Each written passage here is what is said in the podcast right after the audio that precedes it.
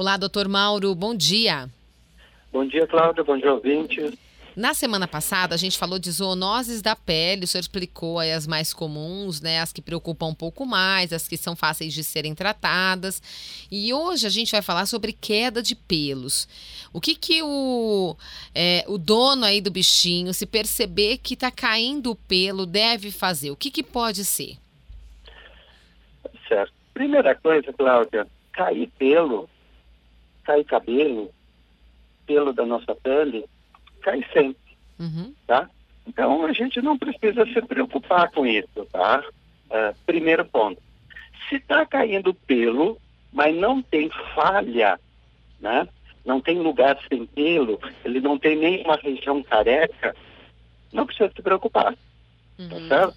Uhum. E ah, tem épocas que vai cair mais pelos, mas uma coisa importante é escovar bastante. Quanto mais nós escovar, diz, nossa, quando eu escovo, sai uma sacola.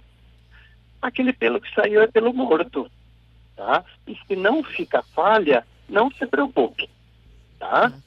É verdade aí... que tem uma fase, ai, do inverno para o verão, na troca de estação, eles trocam pelo, tem isso ou não? Tem, é? tem onde tem as estações bem definidas, hum. tá? Tá? Então, nós aqui sofremos no trópico, a gente sofre mais. Mas, por exemplo, aqui quando tem uma queda de temperatura, o cão pode começar a querer ter um pelo mais grosso. Hum. Só que depois esquenta muito rápido. Aí esse pelo vai cair. Tá. Aí, então, essa variabilidade, então, para nós, muitas vezes, essa queda do pelo é o ano inteiro porque a gente não tem isso bem definido. Certo, não tem, aham. Uhum. Mas se a gente observar, por exemplo, o pastor alemão, o labrador, o, o Spitz alemão, né? Todos eles, eles têm um pelo mais denso. E eles vão ter fases de queda de pelo que vão ser mais claras. E aí, assim, o que que... Ah, você que tem o seu cãozinho, o seu gato, tem que se preocupar.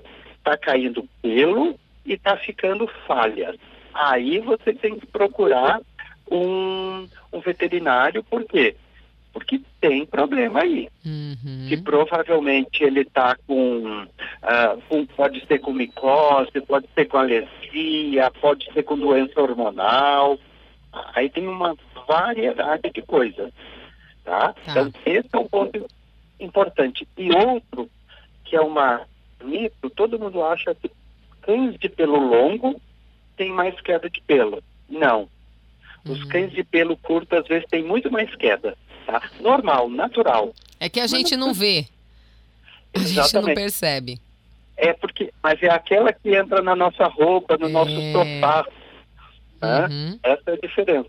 O que eu queria deixar bem registrado é que não se preocupe com a queda só. Se o pelo está brilhoso, está macio, isso é natural. Tá. É, você que tem cão, Cláudia, deve saber que tem época lá que é, elas têm maior queda de pelo. Com certeza. É. Mas, doutor, então, se tiver caindo em um lugar específico e fazendo, por exemplo, um buraquinho ali, uma falha, aí é de se preocupar. É, aí é um tá. problema. Aí é um problema. Tá? Uh, aí ou é doença hormonal, ou é alérgica. Se for alérgica, como nós já falamos, é queda junto com coceira. Uhum. Né? Tá. É, então sempre vai ter, raramente as lesões, a queda de pelo vai ter só a queda de pelo. Tem a queda de pelo e mais alguma coisa. Ou uma bolinha parecendo uma picada, ou parecendo espinha. Então sempre vai ter algo mais junto. Tá, tá certo. E era isso sobre tá. quedas de pelos, tá? Uhum. É, tá bem, doutor. A gente volta na segunda-feira, então, tirando outras dúvidas aqui do mundo pet com o Dr. Mauro Lam. Obrigada, doutor. Até mais. Até mais. Fique com Deus. Tchau, tchau.